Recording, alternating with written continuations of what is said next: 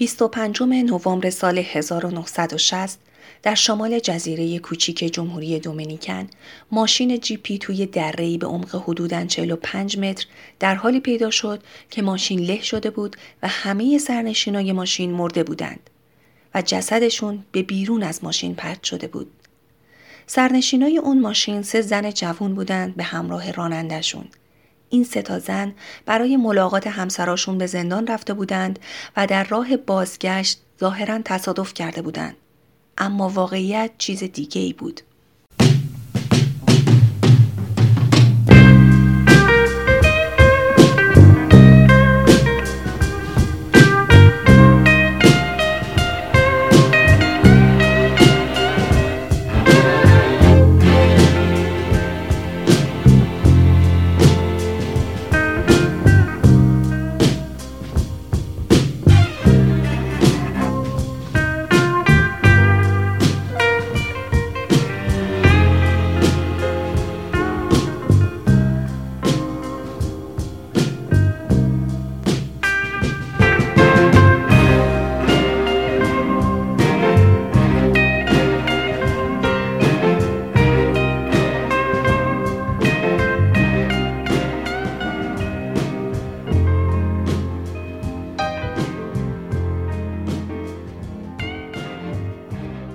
سمیه نصراللهی هستم و شما شنونده ششمین قسمت پادکست سمر هستید.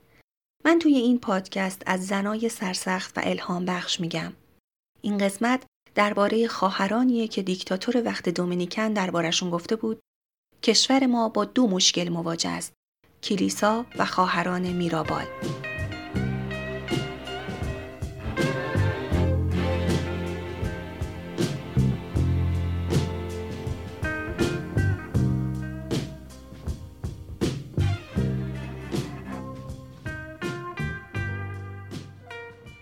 انریکه میرابال و مرسدس تو منطقه کیباوی جمهوری دومینیکن مزرعه داشتند.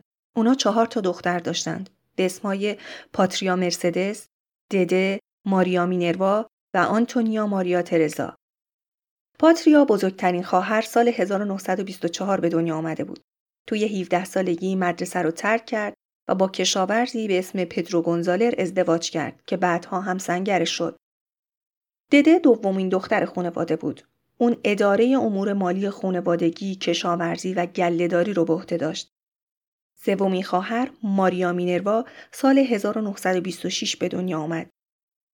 اون دانشجوی حقوق بود اما از اونجایی که به درخواست رابطه عاشقانه با تروخیو پاسخ منفی داد نتونست مدرک لیسانسش رو بگیره. ماریا مینروا توی دانشگاه با فردی به نام تاوارس ازدواج کرد که اون هم از مبارزان علیه دیکتاتوری بود. مینروا از بقیه رادیکال تر بود. چند بار به دستور مستقیم تروخیو دستگیر شد و مورد تعرض قرار گرفت. آنتونیا ماریا ترزا خواهر کوچکتر خانواده که سال 1935 به دنیا آمد دانش آموخته ریاضی بود. اون هم با لئوناردو گوزمن ازدواج کرد. اونم مثل خواهر سومش بسیار مورد غضب تروخیو بود و به دستور اون زندانی شد و بهش تعرض شد. خواهران میرابال در دوره زندگی می‌کردند که کشورشون تحت استبداد رژیم فاشیست و دیکتاتور و دست نشانده به اسم رافائل تروخیو بود. اون از سال 1930 تا 1961 دومینیکن رو تحت حاکمیت خودش قرار داد. توی این مدت باعث کشتار 50 هزار نفر از شهروندان کشورش شد فقط در اکتبر 1937 اون 25 هزار نفر از اهالی دومینیکن رو که آفریقایی تبار بودند و از هایتی به اون کشور مهاجرت کرده بودند به قتل رسوند. رژیم حاکم بر دومینیکن صدای هر مخالفی رو خفه می‌کرد. کوچکترین اعتراضی با شکنجه و قتل جواب داده می‌شد. خواهرای میرابال تحت تاثیر فعالیت‌های سیاسی عموشون به جنبش‌های سیاسی ملحق شدند. اونها یکی بعد از دیگری جذب فعالیت‌های ضد حکومت دیکتاتوری تروخیو شدند. اول دده به دلیل مخالفت همسرش به جمع اونها ملحق نشد اما اون کسی بود که راه خواهرها را ادامه داد مینروا، ماریا و پاتریا گروهی به نام جنبش چهاردهم ژوئن تشکیل دادند. به این خاطر اسم این گروه رو گذاشتن چهاردهم ژوئن چون پاتریا تو این روز از نزدیک شاهد کشتار عدهای از مردم توی مراسم مذهبی بود که این کشتار رو نیروهای حکومتی انجام داده بودند. این خواهرها شروع کردن به نوشتن اعلامیه درباره کسایی که توسط تروخیو کشته شده بودند و پخش اعلامیه بین مردم. به این روش خواهران میرابال هم مردم رو نسبت به میزان جانباختگان، هویت و بیگناهی اونها مطلع می کردند و هم مانع از فراموشی می شدند. توی این گروه بود که این خواهرها نام پروانه رو برای مینروا انتخاب کردند و از اون به بعد اونها را به نام خواهران پروانه‌ای میشناختند.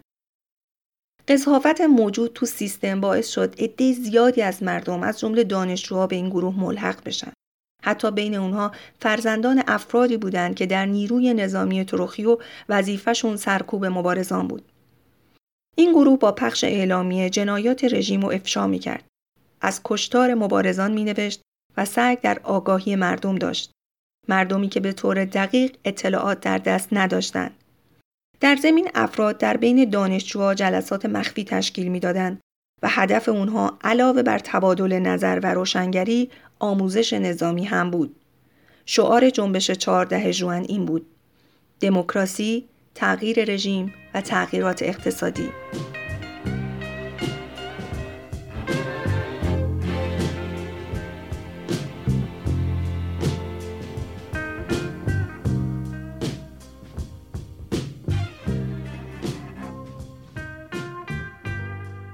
از مدتی حکومت از وجود این جنبش باخبر شد و شروع کرد به دستگیری و شکنجه و سرکوب. اونا برای افشای هویت رفیقاشون تا حد مرگ شکنجه می شدن. دو خواهر میرابال یعنی ماریا ترزا و مینروا هم بازداشت و زندانی شدند.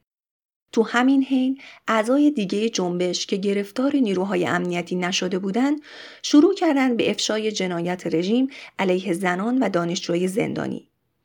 همین باعث خشم عمومی شد و محرکی برای آغاز فشارهای جهانی در برابر رژیم تروخیو تا اینکه دوتا خواهر مرابال آزاد شدند در حالی که هر سه شوهر خواهرها توی زندان موندن. حکومت دیکتاتوری به ظاهر خواهرها را آزاد کرد اما وقتی 25 نوامبر 1960 هر سه خواهر که برای دیدن شوهرای زندانیشون به زندان رفته بودند و در حال برگشت بودند اتومبیلشون توسط نیروهای تروخیو متوقف شد. اونها رو با باتوم مورد ضرب و شتم قرار دادن و بعد خفه کردند بعد بدنهای بیجان اونها رو توی ماشین گذاشتن.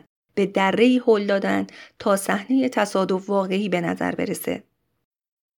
مردم دومینیکن تصادف رو باور نکردند اما کسی نمی‌تونست درباره مرگ اونها صحبت کنه یا نسبت به شیوه مرگشون سوال بپرسه چون با سرکوب شدیدی مواجه می‌شد.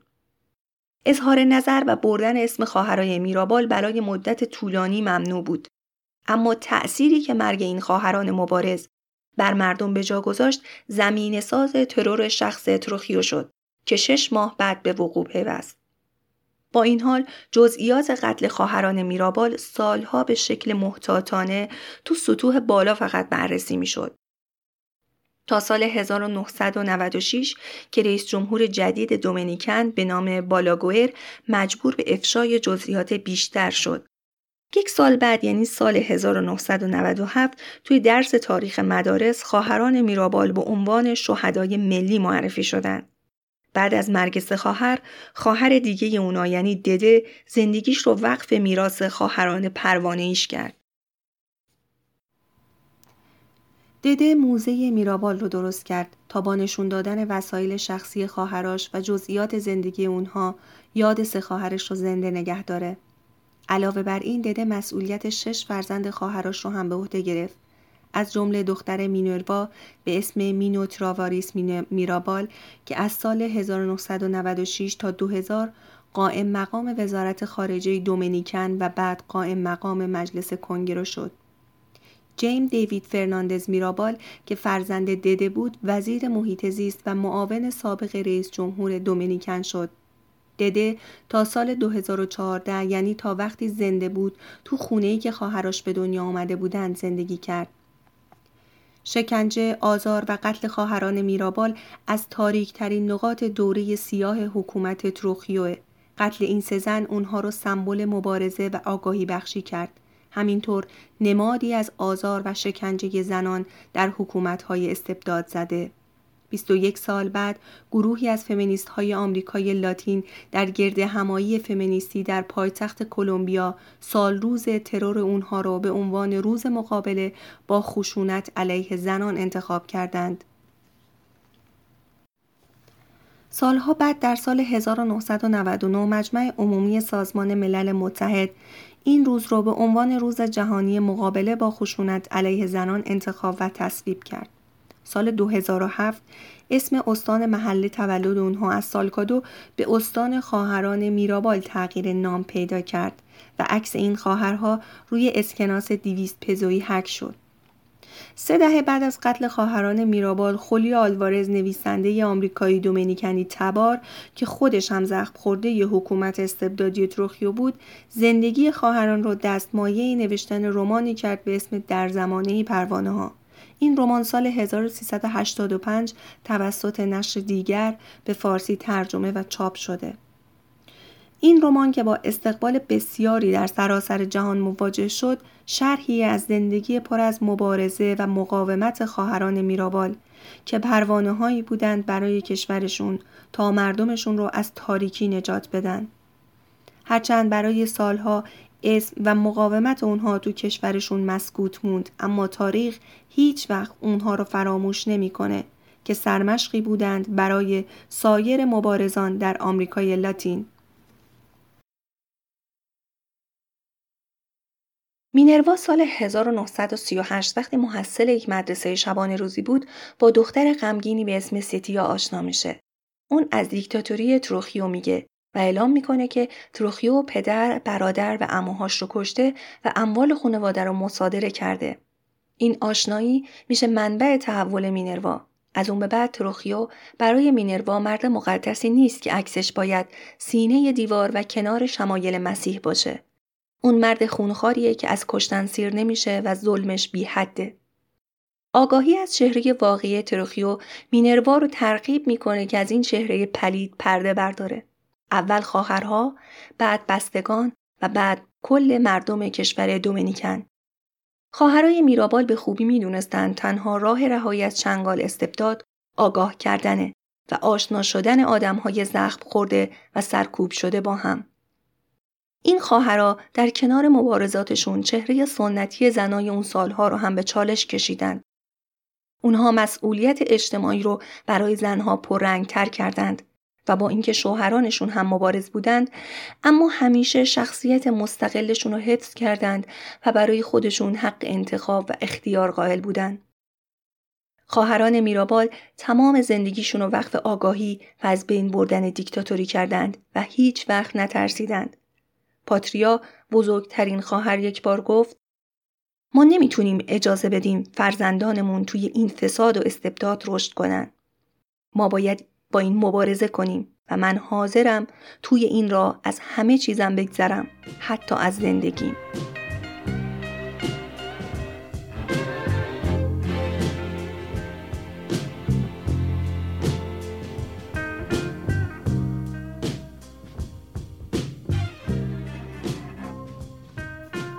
ممنونم که به سمر گوش دادین. شما می‌تونین پادکست سمر رو توی اپ‌هایی مثل شنوتو، Castbox، ناملیک و همینطور iTunes و SoundCloud بشنوید. و می‌تونید ما رو تو صفحه اینستاگرام تلگرام و همینطور اکانت توییتر دنبال کنید با آیدی at سمر پادکست. خیلی متشکرم که به سمر گوش می‌دید و گوش دادید این اپیزود رو و خیلی خوشحال میشم اگر سمر رو به بقیه هم معرفی کنید و همینطور طبق چیزی که دفعات قبل هم گفتم اگر زن الهام بخشی رو می‌شناسین و فکر می‌کنید که دیگران از شناختنش لذت می‌برند و کمک کننده است حتما به من معرفی کنید.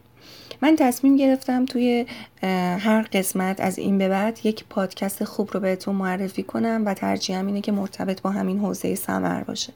پادکستی که می‌خوام امروز بهتون معرفی کنم پادکست روزن هست. روزن رو خانم میر مقدمی اجرا می‌کنه و در حوزه زنانه و هر قسمت در مورد یک موضوع مشخصیه. باز هم متشکرم که به سمر گوش دادیم